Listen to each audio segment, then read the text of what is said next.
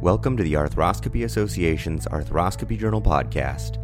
The views expressed in this podcast do not necessarily represent the views of the Arthroscopy Association or the Arthroscopy Journal.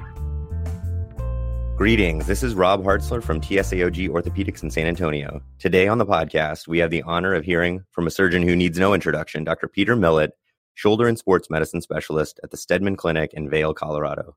Dr. Millett, welcome to the podcast. Thanks a lot, Rob. Great to be here. Today, we're going to be discussing your article from the January 2018 issue of the journal entitled Five Year Outcomes After Arthroscopic Repair of Partial Thickness Supraspinatus Tears. We'll also try to bring in your editorial commentary from the March 2019 issue on long term follow up after partial rotator cuff repair. So, Dr. Millett, from where I sit, the importance of good information on par- partial rotator cuff tears is that they are so common Give us your thoughts, a 10,000 foot view on management of this problem for the general orthopedist or the primary care physician. Yeah, that's a great question, Robin. Uh, first of all, I'd just like to thank you uh, and the um, Arthroscopy podcast for inviting me to be a guest today and to speak about this topic, which is, I have a lot of interest in. Uh, arthroscopic uh, fixation of partial rotator cuff tears is a common can be a common procedure because partial thickness cuff tears are so common. I mean, if if you get MRIs on patients as they age, you'll see a high uh, incidence of partial thickness rotator cuff tears, whether they be of the supraspinatus, which we're focusing mostly on today, or or of the subscapularis. So the important thing is to figure out which ones are clinically relevant and which ones re, you know require surgical treatment. So, what do you think are kind of the the key pearls? You know, patient comes to you, they've got the MRI, you know, they have symptoms that are attributable to that. Who are the patients that you're keying in for needing surgery? Well, this is one of those one of those types of injuries where I think you have the luxury of having some time to wait. Um, it's not something that needs to be treated emergently. Um, in some instances, we might choose to operate acutely, but in most cases, this is a, the type of injury that I would probably uh, initiate conservative non-operative treatment with physical therapy, uh, perhaps an injection, and uh, rehab the patient, perhaps follow them and see how they do. Uh, if it's a deep, near full thickness tear and it's a younger patient, then that for me would be a, an indication probably to intervene a little bit earlier. If it's an older patient over the age of 70 who has a partial thickness uh, tear, I think conservative treatment is certainly uh, warranted. If that fails, um, which is anywhere from uh, three to six months, then I think you're looking at a surgical option. Any advancements over the last few years or changes in your practice in in non-operative treatment of these tears with biologics? Are you are you doing PRP injections for these? Any you know any pearls on that? I I mean I would say sometimes maybe in an athlete that you know has timing issues.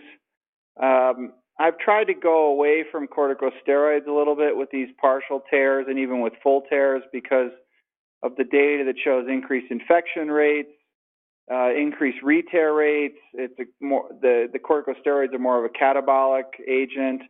Um, I, I think the data for PRP or bone marrow aspirate concentrate is is is you know, there's some basic science work that shows increased tenocyte proliferation and more collagen production, but I don't think, I at least haven't seen any convincing evidence that it makes a difference clinically. Now, we have patients who um, anecdotally have had good results after PRP injections, and you know, if a patient asks for it, uh, we'll consider it. It's usually not covered by insurance, so it's not something I'm you know pushing in my practice um, because of the challenges that that creates as well.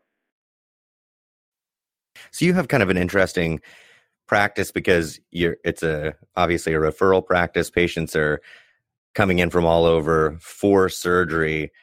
How often do you think that people show up in the office and and you end up just counseling them or or doing non-operative treatment if they've if they've come for surgery? Yeah, I think uh, our practice is unique. I do have a lot of patients who come from out of state. We've, you know, pre-screened them, and in many ways they've been told that they need surgery and they're they've sent their imaging studies in for us to review ahead of time. So they they come with an expectation for surgery. Um, but I also see patients from the community that you know have uh, these types of problems, and frequently for this type of problem, I will recommend the trial of conservative treatment. It's rare that I would operate on a partial thickness cuff tear without a trial of conservative treatment. Maybe in an athlete, there was a an NFL football player uh, last year that had a high grade partial thickness acute tear that we ended up fixing because of timing issues where it was the end of the season and it just made sense. But in most cases, um, I would treat these conservatively for a period of time and follow them. Um, if they if their symptoms get worse or um, they have uh, deterioration in their function, then I think you should probably look at re-imaging them or intervening with surgery. It's always hard for me in the office to tell people what the natural history of partial cuff tears is. You know, people want to know do they heal? Will they get better? What do you what do you tell people when they ask those kind of questions? I tell them that they'll rarely heal, um, and uh, but some of them become asymptomatic. Um, some of the, the asymptomatic ones may become symptomatic. We know that from some of the natural history study that's been done at WashU with Ken Yamaguchi about 50% of them that are asymptomatic within two years will become symptomatic. So the, the natural history is, is not is not favorable.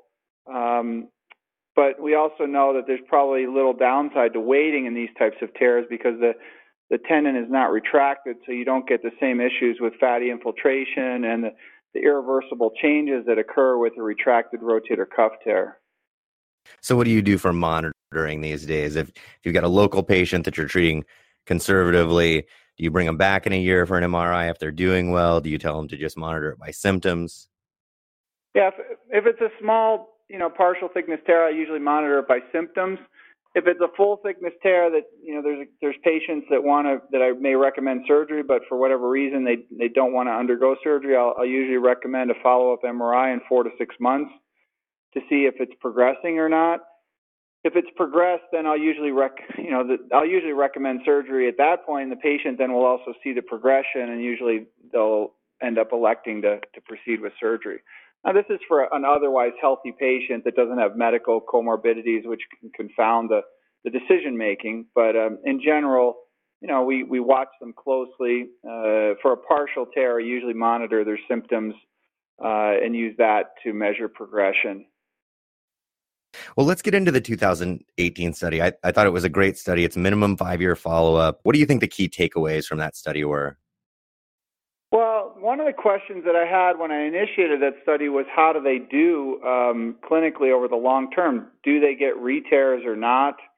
Um, we had been concerned historically because some of the patients developed stiffness, um, and I just wanted to kind of know how they did in the long term.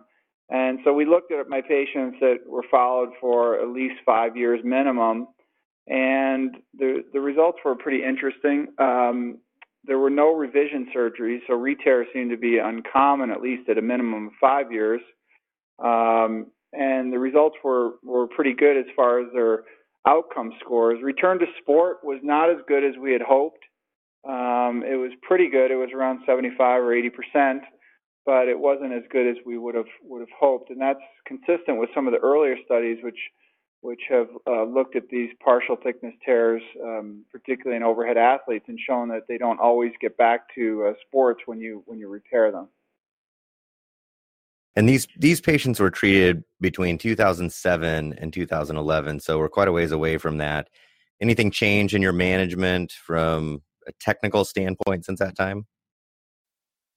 Since then, the the, the only thing that we're adding is um, we're doing more uh, use of PRP and biologics. Otherwise, I don't think the technique has changed dramatically. I have gone more to, a little bit more towards uh, completing the tear and repairing it, as opposed to doing in, in situ repairs, particularly for the articular sided tears.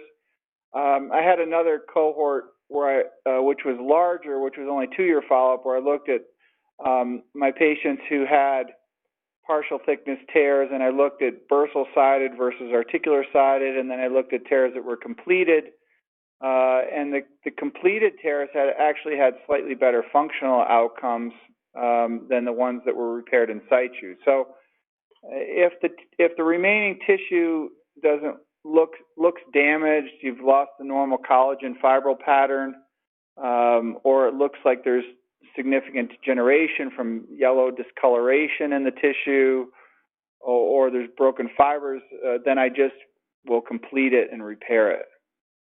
Yeah, most of them were in situ in this study. It was 80, 85%. So you think you're probably doing more completion and, and repairs of full thickness tear these days? I think I am. Yes, that's probably what it, you know. If there's any difference, there's there's not major differences in the technique, but probably complete a few more now than I did then. Do you think it's technically easier for, let's say, the casual shoulder surgeon or a generalist to complete and repair than to do an in situ partial repair of a of a of an articular sided tear?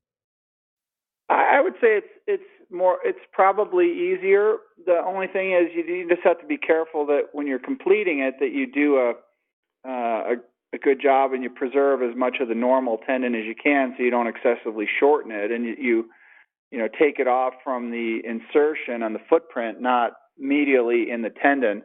Um, you know from working in the lab that sometimes creating rotator cuff tears is more difficult than actually taking them down. So uh, one of the things I, I do is sometimes I'll mark it. I'll put a spinal needle through the tear if it's an articular sided tear, and um, mark it with a PDS suture so that when I go on the bursal side, I can really identify exactly where I want to take it down. And then I always make sure that I start laterally so that I'm the at the bone tendon interface laterally when I start to peel the tendon off.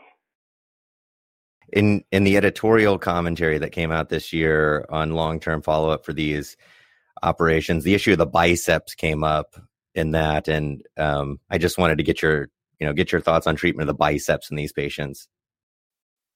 Yeah, I've I probably in this series I did a lot of biceps tenodesis. I think almost all the patients had one hundred percent. So um, I would say what that was that was because of prior past experience when I would do these repairs, particularly when I would do articular sided repairs and I would do PASTA repairs and I would have problems with stiffness. And I, I think one of the issues that can happen is you place your anchor near the lateral pulley of the biceps tendon. The biceps tendon can look normal and it subsequently becomes entrapped. And the biceps right. need to slide about two and a half centimeters uh, with um, with forward flexion uh, and if it becomes entrapped, I think that can lead to persistent pain and um, loss of motion after a PASTA repair. So by the time this series came along, I had already learned that.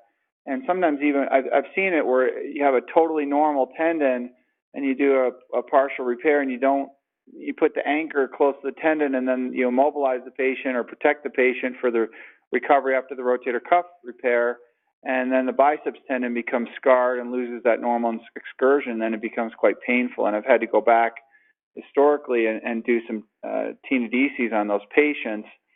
So by the time this series came around, I was mostly doing tenodeses, and I would say that I, I, I still have a very low threshold for doing a tenodesis. If if it's more posterior and the the anchors are not going to be anywhere near the biceps and it looks totally normal, then I'll probably leave it. But if the anchors are going to be placed near the biceps reflection pulley, then I, then I'll usually do a tenodesis. Yeah, that's a that's a great point. I don't know what your experience is. Well, what I like to do, I mean, if it's near the pulley, then I like to do a high tenodesis because I'm going to be putting anchors around that area anyway. So then I don't have to make a subpectoral approach. What do you think? What do you think about that? I think that's a great concept because you know the the um, the biceps is um, you know, essentially normal. It's just it's going to be have be iatrogenically injured by the rotator cuff repair. So I think for me that would be one where a, proximal tenodesis would make sense. I, I, I just am historically have done a subpectoral tenodesis, which I think works well uh, in this case as well. But I think either approach would work fine for this type of a situation. What do you think about acromioplasty? That was another 100% of patients in this study got um, got a subacromial decompression. Is that a technical issue? Do you think? I mean, do you think that affects Um, eh, you know, is it to treat pathology? What are your thoughts on doing that? Are you still doing that 100% of the time in, in these kind of patients? I do acromioplasties. I, I believe in uh, that the acromial index and the critical shoulder angle may play a role in the pathogenesis of rotator cuff tears. Um, so I I I look at the, the how lateral the uh, acromion extends, and if it extends laterally, I'll do a acromioplasty. A, a typical acromioplasty will change the critical shoulder angle by up to two degrees, and if you have a really big critical shoulder angle or la- large lateral extension of the acromion, I'll even do a lateral acromioplasty. Um, on the bursal sided tears in particular, in this too, Rob, they um, they will frequently have significant scuffing and fraying of the CA ligament and abnormality of the coracoacromial arch. So for me, that's a, clearly an indication to, that there's contact there and to do an acromioplasty. Probably elicit some um, healing elements from the bone of the acromion that may help um, in the biology locally as well. Last question. So, interstitial rotator cuff tears. So, let's say you've got a patient that has a bad looking MRI, you know, they've got high T2 signal. The, the radiologist has read it as a high grade partial, whatever, interstitial, articular, um, bursal sided tear. You get to the operating room and you look at the tear on both sides, and there's no real fibers that are that are disruptive for the bone. How are you how are you managing that kind of situation? Do you run into that very often? I would say that that is probably one of the more challenging things we face. Um, and if you're not careful, you you can get burned and, and not and undertreat it. Um, uh, typically, those are ones where you have to really carefully examine the patient. I always examine the patients in the office, but then I also examine them before they've had their block preoperatively to get a sense of what their pain level is and where the where the pain is coming from. Is it coming from the rotator cuff, the biceps, the AC joint? Because as you know, frequently you can see abnormalities in these areas on the MRI, which may or may not have clinical relevance. So, particularly the AC joint, I, most patients have some degeneration, but most of them are not symptomatic. So, I always examine the patient again preoperatively to determine that. And then when I do the scope, I hope that I see a tear so that it makes it easier when I have these interstitial tears. Um, but if I don't, then I have to trust my clinical exam and my uh, MRI and in those cases, I'll complete the tear, uh, and you'll be surprised how significant uh, it, a tear that you can have.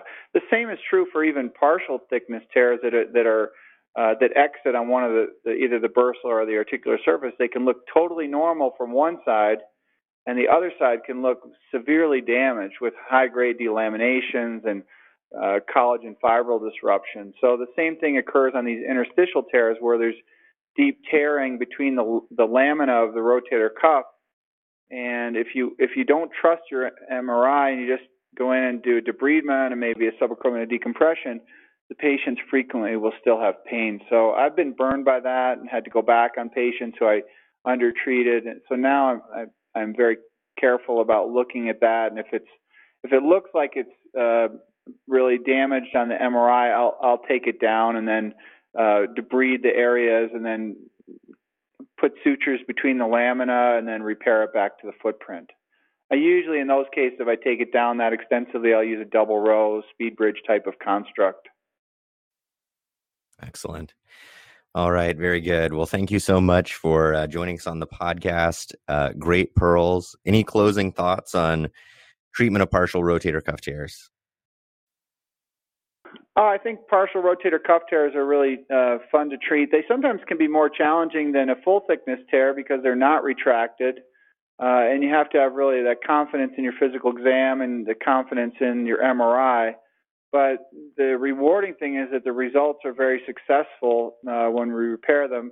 Um, I would now tend to err a little bit more on uh, the side of completing the tear and repairing it if I if I think there's any uh, residual uh, tendinosis in there, almost like a tennis elbow type procedure. I'll be careful to remove all that and repair it. And then the other pearl would just be to uh, liberally tenodese the biceps tendon, particularly if you're going to be putting anchors near the lateral pulley of the biceps, just to, to avoid that iatrogenic uh, entrapment of the biceps, which can cause pain postoperatively. This article from the January 2018 issue of the journal entitled Five Year Outcomes After Arthroscopic Repair of Partial Thickness Supraspinatus Tears can be found on the Arthroscopy Journal's website at arthroscopyjournal.org.